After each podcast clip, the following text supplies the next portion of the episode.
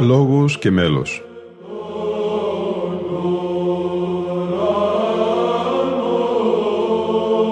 Προσεγγίσεις στη μυσταγωγία της ψαλτικής τέχνης.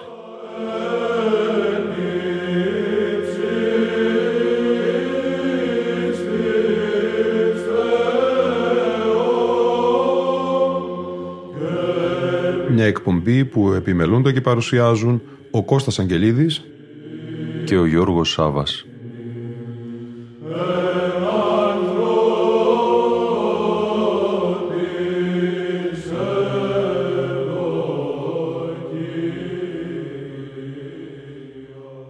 Αγαπητοί φίλοι και φίλες, η εκπομπή «Λόγος και μέλος» ξεκινά σήμερα ένα πενταμερές αφιέρωμα, ένα πεντάπτυχο μνημόσυνο στο σπουδαίο ιεροψάλτη και μελοποιό Ιάκωβο, πρώτο ψάλτη της Μεγάλης του Χριστού Εκκλησίας, ο οποίος ήκμασε από το 1760 περίπου ως την κοίμησή του το 1800. Κατά το φιλόλογο Μανώλη Χατζηγιακουμή, ο Ιάκωβος υπήρξε δομέστικος, πρώτη μνήα το 1764, λαμπαδάριος, πρώτη μνήα το 1784 και τέλος πρωτοψάλτης από τα 1789 έως την κοίμησή του το 1800, της Μεγάλης του Χριστού Εκκλησίας, εκκλησιαστικός μουσικός από τους πιο σπουδαίους του 18ου αιώνα. Ευδοκίμησε εντελώς ιδιαίτερα στον τομέα κυρίως της μελοποιίας, παράλληλα με την ψαλτική, τη διδακτική και την άλλη του δράση. Μέσα στο γενικότερο ανανεωτικό κλίμα της δεύτερης μεγάλης ακμής μεταξύ του 1770 και του 1820 στην ιστορία της νεότερης εκκλησιαστικής μουσικής, ο Ιάκωβος πρωτοψάλτης υπήρξε ο περισσότερο εκκλησιαστικός και περισσότερο παραδοσιακός από τους συγχρόνους του. Το σπουδαιότερο έργο του είναι η νέα μελοποίηση στα 1794-95 του δοξασταρίου κατά συντομότερων τρόπων εκθέσεων στιχηρώνται και ηρμολογικών. Αποτελεί χαρακτηριστικό δείγμα των ανανεωτικών τάσεων του τέλους του 18ου αιώνα, αλλά και της δυναμικής επιβίωσης της ως τότε μουσικής παράδοσης.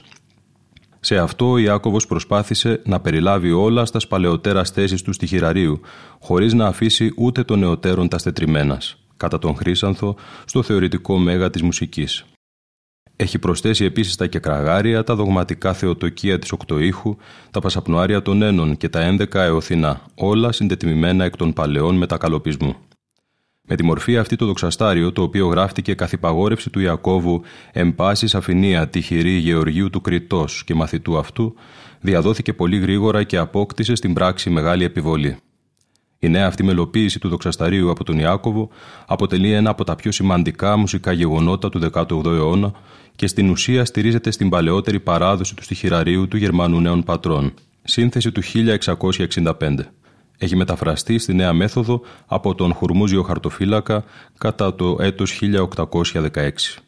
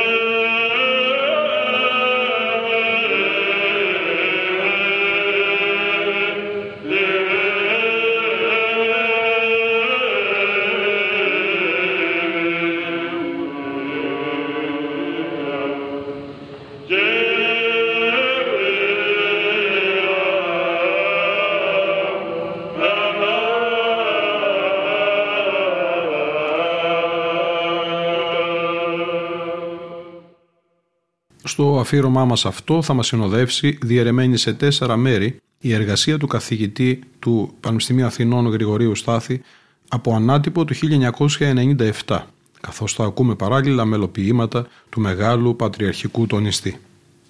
Ιάκωβος Πρωτοψάλτης ο Βυζάντιος, ο βίος του, μαρτυρίες Χρυσάνθου και Νικηφόρου Καντουνιάρη. Για τη ζωή και το έργο του Ιακώβου Πρωτοψάλτου μας παρέδωκαν ικανές και πολυσήμαντες και μαζί αξιόπιστες μαρτυρίες οι ακουστές και μαθητές του, σπουδαίοι κωδικογράφοι ή διάδοχοι διδάσκαλοι της ψαλτικής τέχνης. Ο Χρύσανθος, ιστορώντας το θεωρητικό του τα σημαντικότερα γεγονότα για την εξέλιξη των ψαλτικών πραγμάτων στον περίβολο του Πατριαρχείου κατά την πρωτοψαλτία του Ιακώβου, αναφέρεται 2-3 φορές στο πρόσωπο και τη δραστηριότητά του. Ήκμασαν ο Ιάκωβος περί το έτος 1790 από Χριστού. Εμέλησε βίβλων όλην το δοξαστικάριον, 8 δοξολογίας, συνέτα με τα μεγάλα και κραγάρια και των πολυέλων του Δανίλ. Διόρθωσε τα σφάλματα τα οποία εξαιτίας της αμελίας των τυπογράφων ευρίσκοντο εις τας εκκλησιαστικάς βίβλους προτροπή Γρηγορίου του 5ου Πατριάρχου.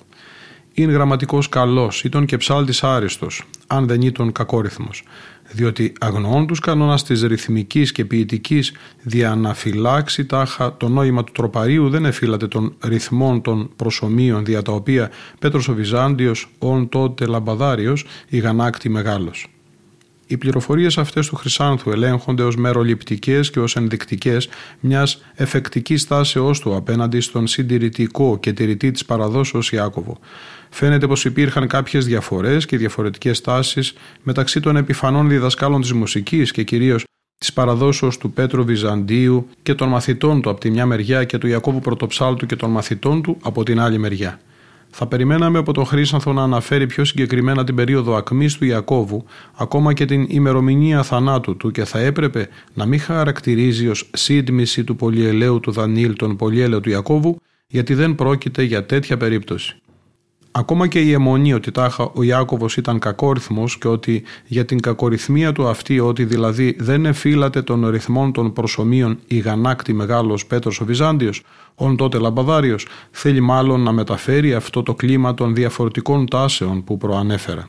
Ο Χρύσανθος θα αναφέρεται στη σύντομη ψαλμώδηση των ηρμολογικών και προσωμιακών μελών από τον Ιάκωβο, γιατί τα μόνα παραδοθέντα από τον Ιάκωβο μέλη προσωμείων είναι τα ποιης εφημιών στέμαση και τα «ο του παραδόξου θαύματος», τα οποία όχι μόνο δεν είναι κακόριθμα, αλλά απεναντίας είναι έξοχα δείγματα ευρυθμίας και καλοφωνίας και θέτουν σε αμφιβολία αν ο μελουργός αυτός έψαλε τα σύντομα μέλη χωρίς να φυλάτει των ρυθμών των προσωμείων.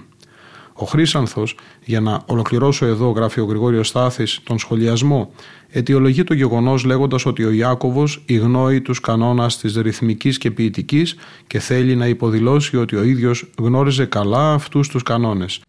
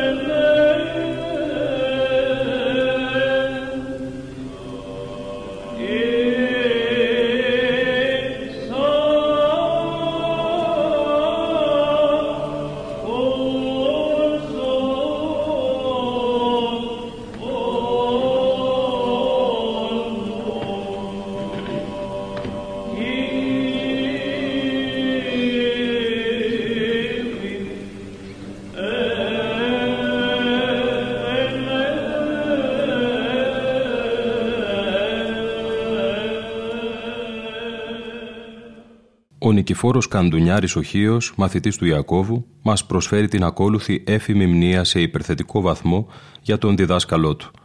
Ιάκωβος ο Βυζάντιος και πρωτοψάλτης της Μεγάλης Εκκλησίας, ο Ευδοκιμήσας Παραπάσιος Λόγιος εν της ιδιομέλης και ερημολογικής τροπαρίας. Ήκμασε δε εν το τέλειο του 18ου αιώνος. Ιδίτατος, αστιότατος και ο μόνος προθυμότατος προς τους μαθητάς του και φιλόκαλος. Η αξιολογότατη αυτή μαρτυρία οπωσδήποτε φανερώνει ένα άλλο κλίμα, σαφώς πιο ανοιχτόκαρδο και εξισορροπεί τις εντυπώσεις τις οποίες δημιουργεί η πληροφορία του Χρυσάνθου.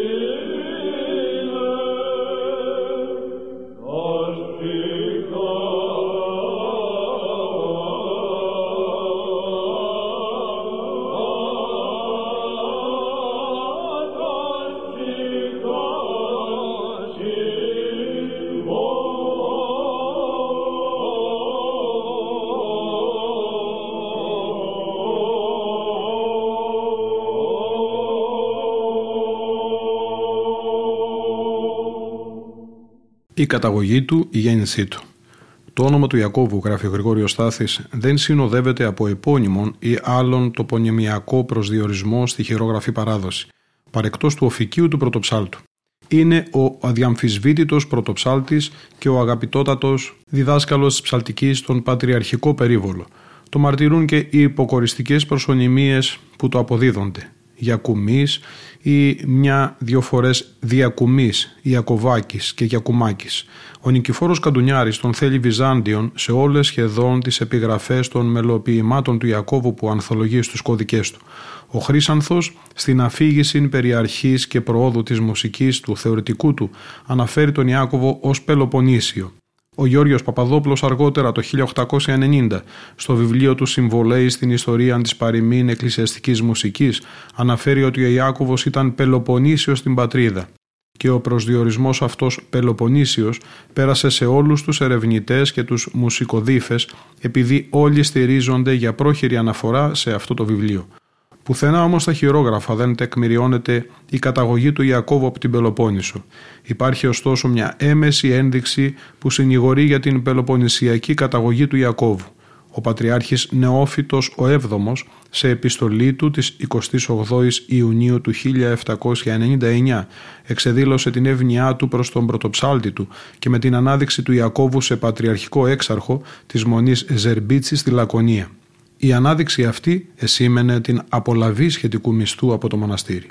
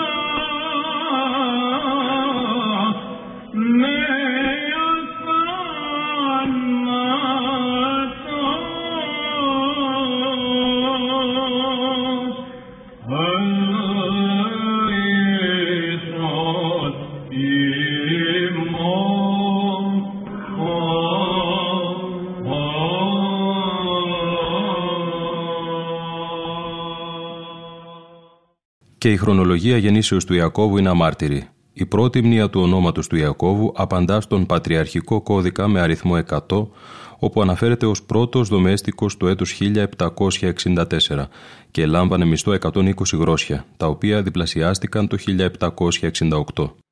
Για να είναι πρώτος δομέστικος, ανεξάρτητα αν δεν θύτευσε πριν ως δεύτερος δομέστικος, θα πρέπει να ήταν εντελής και εμβριθής ψάλτης, συμψάλλοντας με τον πρωτοψάλτη τότε Ιωάννη τον Τραπεζούντιο, και θα πρέπει να είχε μία μάλλον ώριμη ηλικία, δηλαδή μεταξύ 20 και 25 ετών. Μπορούμε έτσι υποθετικά να προσδιορίσουμε την γέννησή του περί το 1740 με 45.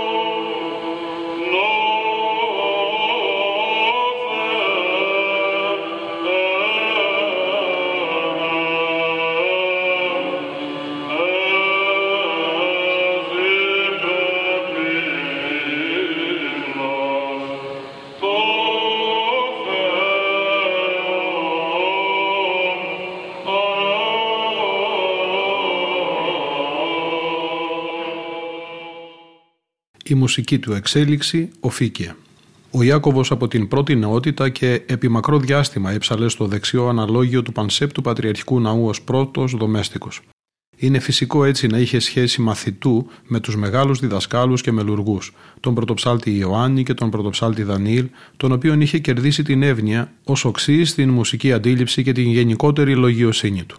Ο Χρήσανθος αναφέρει ότι ο Ιάκωβος έβαινε τη σύχνεση εμμόνος των διδασκάλων του και ο Γιώργος Παπαδόπουλος αναφέρει ότι υπήρξε μαθητής του Ιωάννου του Τραπεζουντίου και οπωσδήποτε ο Ιωάννης Πρωτοψάλτης τον προσέλαβε ως πρώτο δομέστικό του τον ίδιο ακριβώς καιρό που δεύτερος δομέστικος στο Λαμπαδάριο τότε Δανιήλ ήταν ο Πέτρος ο Πελοποννήσιος.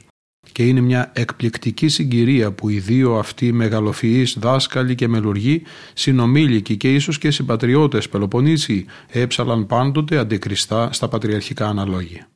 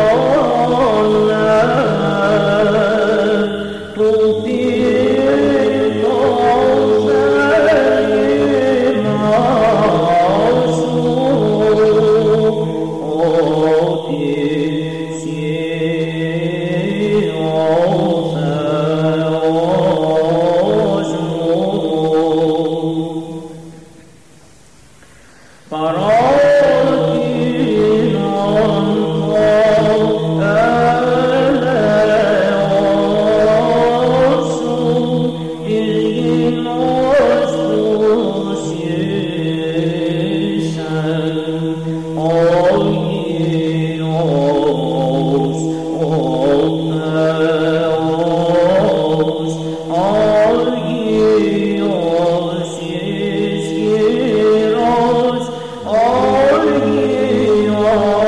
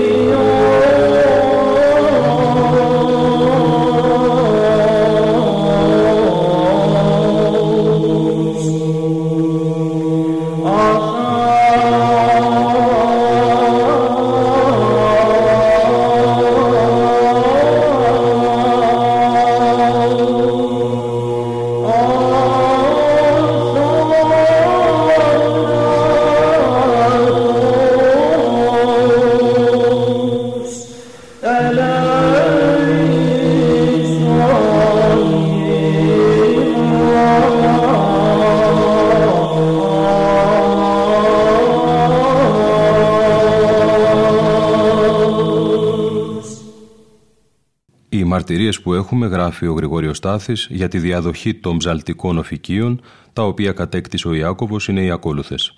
Ότε δε επλήρωσε το κοινόν χρέος ο πρωτοψάλτης Ιωάννης και έγινε πρωτοψάλτης ο Δανιήλ, έπρεπε μεν να γίνει λαμπαδάριος ο Ιάκωβος ως δεξιός δομέστικος.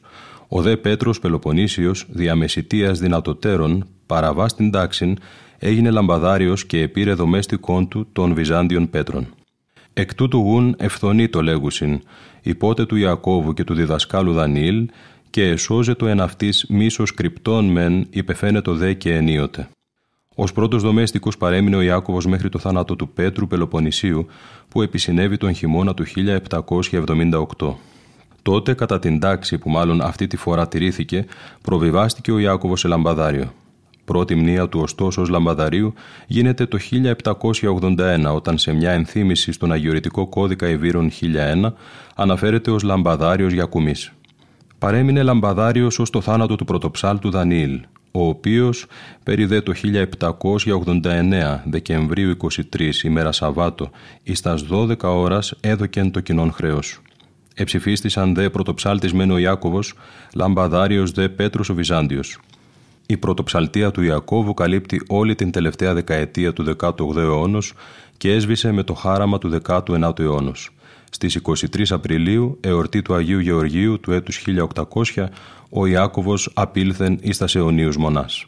Στη σημερινή πρώτη εκπομπή του μεγάλου αφιερωματός μας στον Ιάκωβο Πρωτοψάλτη ακούστηκαν ο ιερομόναχος Γαβρίλ Μακαβός από τις Καριές του Αγίου Όρους, ο ιερομόναχος Παντελεήμων Κάρτσονας, ο άρχον πρωτοψάλτης της Αρχιεπισκοπής Κωνσταντινουπόλεως Λικούργος Αγγελόπουλος με μέλη της Ελληνικής Βυζαντινής Χοροδίας από ζωντανή ηχογράφηση Αναστασίμου Εσπερινού στον Ιερόνο της Αγίας Ειρήνης Εόλου, ο άρχον δομέστιχος της Μεγάλης του Χριστού Εκκλησίας Ανδρέας Πετρόχυλος, ο ιερομόναχος Δοσίθεος Κατονακιώτης από το Άγιο Όρος και πάλι, ενώ θα κλείσουμε με την Ορθόδοξη Εκκλησιαστική Βυζαντινή Χοροδία που διευθύνει ο πρωτοψάλτης Μιχαήλ Μακρύς. Ήταν η εκπομπή «Λόγος και μέλος» που επιμερούνται και παρουσιάζουν ο Κώστας Αγγελίδης και ο Γιώργος Σάβας. Στον ήχο ήταν σήμερα μαζί μας η Λίνα Φονταρά.